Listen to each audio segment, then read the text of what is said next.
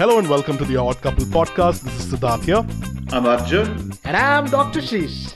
What's up, guys?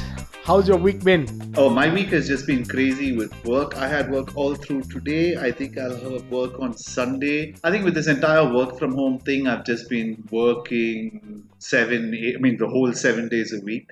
I don't know what people talk about work-life balance, but yeah. Arjun, you're, you're on a rant. Work's been bad for you, I can see. All he's asked you is, how are you? How was your week? You know, I, don't be this agony aunt. I had a tough week. It was long. It was boring. Yeah, I get it. But you seem to, to have taken it to another level. Don't get me wrong. I wasn't ranting. I'm really excited about working non-stop, which was a place I never thought I'd be excited about working non-stop. I think your boss is listening. That's why you you changed the whole thing. You... No, no, no. He's in another part of the world. It's okay. It's okay. Dude, people from twenty-two countries listen to our podcast, so you never know. He might be one of them. And probably that's why he hired you. Because he heard our podcast. Really unlikely. Oh, I had a horrible cold. Uh, thankfully, it wasn't uh, coronavirus. And um, yeah, feeling much better and back to work. But I agree with Arjun. We seem to be working much harder, much longer in this whole lockdown or work from home scenario versus the normal go to work, come back. Because at least we switch off mentally when we come back from work. It's a different environment. Over here, we're stuck in the same environment. It doesn't make a difference if I'm working or not because I'm still in my house, and it screws with your head. Like for me, I've I've always felt like there's always been a clear demarcation for me, which is the minute I leave the hospital, my work is left behind and I'm home. You know, I don't have to carry my work back home. But when you're an I T person, I always assume that you always carry your laptop back home and you're working with it. So is it really that different with the lockdown? Oh, absolutely. Because, okay, let's face it, nobody works all twelve or eight hours at work. Yeah, absolutely. That's the honest truth. It is also the fact that there's a routine to it. You actually go to the office, you meet people, you start your day. Yes, it is formatted and there is a very distinct start and a stop to a work day. Okay. You might have a long day at work, that's different. And you might have a horrible day at work. But there is a closure to the work day. Yeah. Whereas now what's happening is that the start and end, everything, the lines are blurred. And probably it's, it's a little easier for me because I've created a routine, but I know a lot of people who are struggling with this.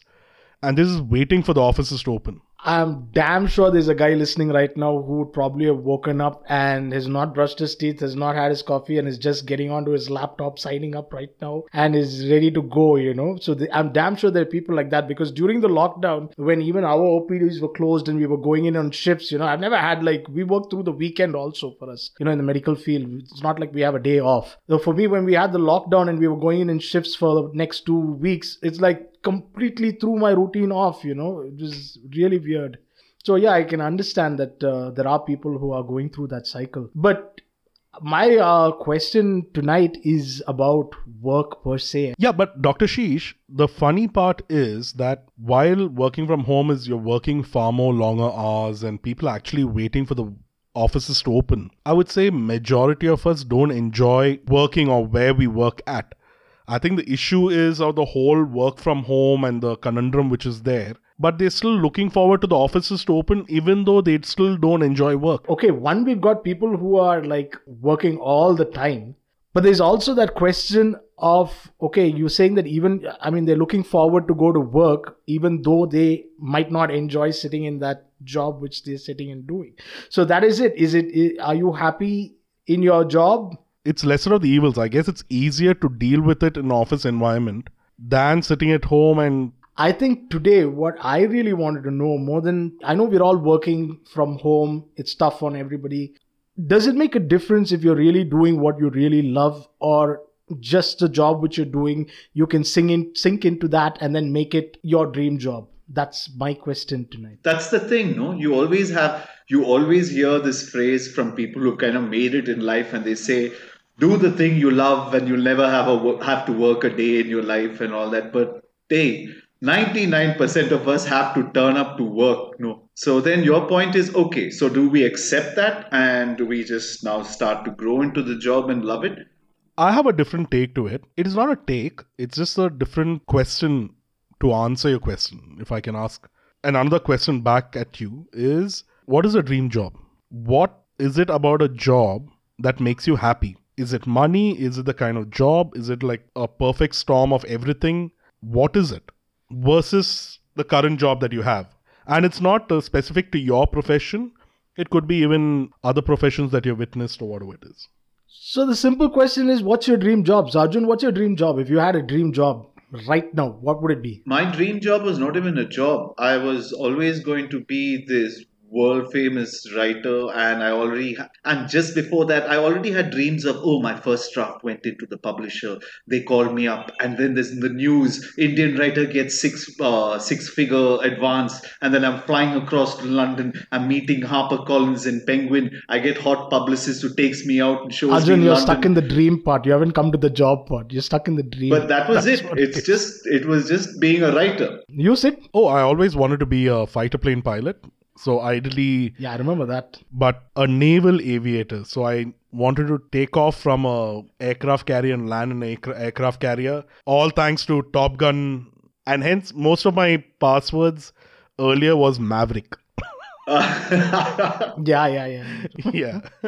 My whole uh, perspective of a dream job, I think there was a period of my life where I was so into guitaring and that's all I wanted to do. My dad never saw me in that light and he was like, always encouraged me to steer away from it. At that period of time, I didn't understand what he was doing and I, I was so engrossed in my guitaring. Slowly, I got diverted into the path of medicine. Then after delving in it, like we spoke in the early episode, once you're in it, then you're just sucked in. You pretty much don't have any other, you know, alternative, and then you're pretty much figuring out what you want to do within the field, and then you find your passion within the field. So that's how for me it was stirred into whatever line of work I am. But if you ask me what a dream job would be, it would be to be a creator, something creative. So like either music, and now my passion is food, and like I like cooking, and you know, so yeah. So are you in a dream job now? I understand there's not too much of creativity that goes into medicine, but I'm sure there is um, aspects in medicine that you probably made it interesting for your yourself buying being creative.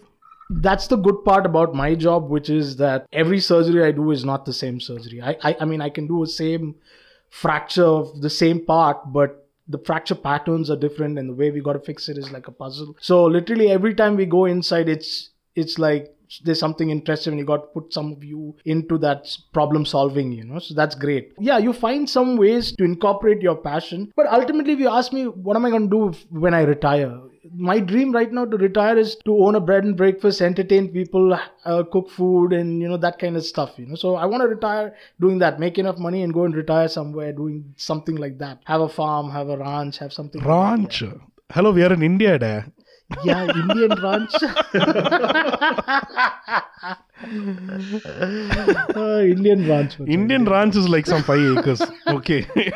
Anyway, if anybody who can have a ranch is Doctor Sheesh, because he's a doctor and they make shitloads of money. Yeah. Hopefully. So Arjun, so in your current job, is there? I mean, do you do you love your job? Is it perfect? Yeah, I was kind of lucky because that entire writer thing was always there. But then I managed to always get into the creative side of work. So I got into advertising, I got into radio, and now I got into digital marketing. But the role was always as a creative person in those roles.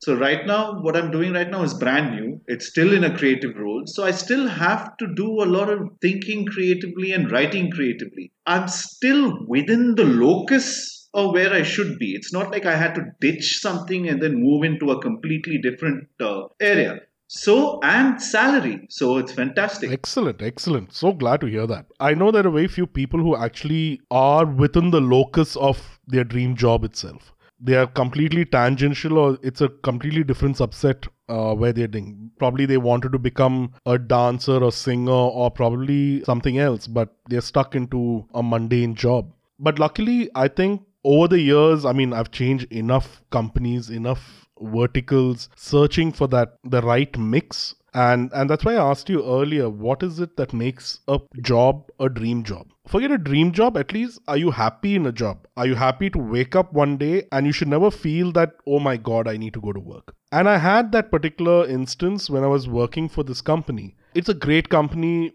The pay I used to get back then is probably, and this is about eight, ten years back. How much I used to earn eight, ten years back is how much I'm earning today. Wow. That's how well they used to pay. So you weren't happy in that job? Why did you... I, I didn't like what I was doing. I didn't like the person I had to be to do that job. So one day I just woke up and I said, no, this is not like the way to live my life. Or there won't be too long a life to live after this. And I just quit overnight. It was a really stupid thing to do, guys. Please don't quit without another job in hand. I learned it the hard way. But yes, but during that eight-month self-imposed sabbatical, which I took, I learned a lot of things about myself. More importantly, that before I was thinking, oh, money is not important. I realized that money was very, very important. Having that financial patience and freedom was critical. But then I ensured that I took a far more low-paying job, which is in the events industry, which I got into. But I loved meeting new people. Like, as you said, no, Doctor Sheesh, every day, even though it's the same surgery, the complications are unique or certain things are different. Every day's flavor is different. Correct. And that is similar how my job is. And I love it.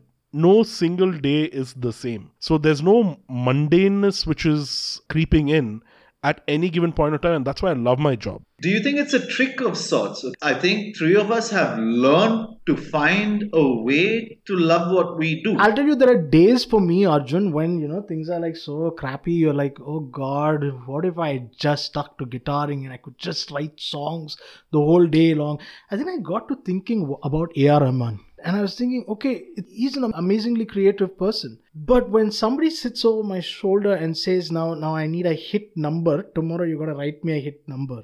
That minute, that job for me is no more amazing. It just becomes a freaking job. Yeah, it's his passion to write music, but the minute somebody sits over him and says, now it's your job, write a hit number, it becomes a job. Exactly, yeah.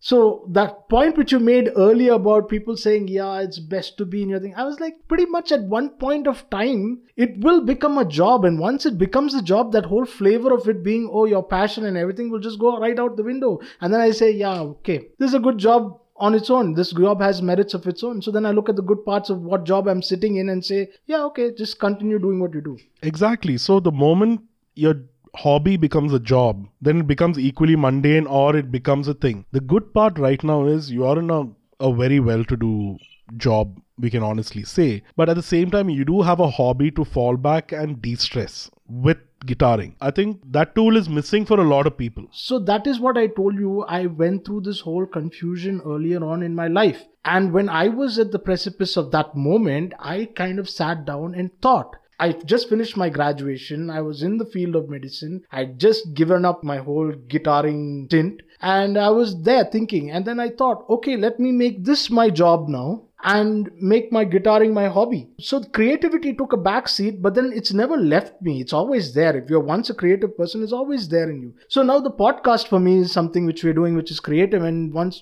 you came up with the idea, we said, yes, superb, let's do it. And so we started investing our time into doing something creative with this, right? That is the point which I'm driving at. All of us have a day job. Yeah. And we work very hard and we have long days. There are times when we don't get to record when we want to. But the whole process of recording, editing, publishing it, and getting the feedback and love from our listeners, the fructification of all your effort, which is other than a job, because I guess the moment we start making money from this podcast, and let's say we quit our day jobs, then this podcast becomes a job. I'm pretty sure we'll have a similar emotions with this project too. It'll no longer be as de-stressing as it is today. We'll be chasing the buck and trying to be better and being a little obsessed with it, being answerable to our investors and stuff like that. A whole angle of uh, stress will come in. So yeah, I mean, you're right, Sid. There are moments in our life where we'll always like go in and we'll always think about it as to whether we are doing what we want to do or not. But I've always realized the grass is greener on the other side. And absolutely, always greener. Sometimes it might be better to just keep the legs churning under the water and keep going. No, that's why I tell a lot of my colleagues and friends who have faced or they're stuck in a dead-end job. Some are really boring, dude. I must confess, I feel really bad for them. I mean, they're stuck in that. There's no way to get out of it unless you take a drastic step, but you can't because everybody has commitments and you're chasing that whole uh, carrot all the time. But what these guys don't know what to do is how to de-stress. How important it is to de-stress after a long day's work. Either it's consuming alcohol or something like that, which isn't a healthy de-stress. It's good to have a drink and chill out. It's perfectly fine. But you can't say that's the only way I do it. It could be a, going for a run. It could be like how you play the guitar, Doctor Sheesh. It could be like podcasting and editing for me. We need to find that passion or that hobby, which it could be stamp collection also, which you had as a kid. Correct. Now, now we discussed it from a point of view of how we've handled the situation, which is in the sense that we've kept the day job, we've run the day job, and then uh, simultaneously we try to keep our creative spirits high by doing something on the side. My guitaring on the as a hobby, our podcast which comes on, yeah. But my boss always tells me one thing, which is, Sheesh, when you want to grow in your life, you got to put in all the hard work, stand on that road which you're traveling on, keep traveling on that channel, and keep yourself prepared for the eventuality when something comes across for you to, to do. And when that happens, you should be prepared to seize that moment. If you have not prepared yourself for that moment, the eventuality might arise, but you're not prepared for it. You have not kept yourself. Wise words. So now let's take somebody who is passionate about guitar. I'm sure there are a lot of kids who are interested in music and who have given their whole life to a thing. I think we have a very good friend also who's so into the music field, and now he's cutting his album together and stuff like that. So there are guys who have invested their whole life in it. And what if they had given up before that chance had come up? Sometimes you got to stick with what you're doing. And nobody can tell you that that's wrong either. But you have to look at it logically from a perspective of your life, in a practical sense. You can't be without having some form of monetization which comes in. So you got to have some day job or have some money coming in while you're pursuing your passion. It's great, like what Arjun said, I haven't left that region of my passion. I'm still within the confinements of it. I just need to break into what I really want to do. So I think that's a great position to also position yourself in. True, true, true. I think what you said about being on that road and staying on that road and being prepared for that eventuality that comes your way is fantastic. For a lot of people, see, for me, it's easy because I'm staying within that area of focus. But for a lot of people, it's so far removed. So I truly don't know how it is that they can, because a lot of people, they have hobbies, they have wishes and dreams. I have seen a lot of friends now go, ah, this is my life. We have grown up. This is my age. Now I have children. And just basically block out even the possibility while they are on the road, collecting their money, gathering strength, but actually just pushing that aside, saying, those were the days, oh, and now I can't think of that. And anyway, this is my life. No, I, th- I think it's perfectly fine to resign to an eventuality. And I think it's fine to be realistic. Yes. This is the hard truth. We are all chasing money. We are all trying to make a secure future for either our kids, our family, dependents, everybody, as well as ourselves. At the same time, it's very important to do things that makes you happy also. I think we were talking in nepotism about this in the sense that there should come a time also, no, where you're in an industry where it, you're not cracking it, you're not breaking it. You should realize that maybe I'm not that great. I mean, every industry is so competitive. You know, I think why our parents usually stir us to our standard job of being a doctor, being an engineer, being an accountant is you hold a certain social status and you make a certain amount of money because, see, we have to wake up and understand that this whole concept of when you're a child, you think I'm going to be a super flamboyant actor. I'm going to be an amazing guitarist. I'm going to be, you know, uh, Bill Gates. And slowly you start realizing that, no, you're, you're not definitely going to be one of those people.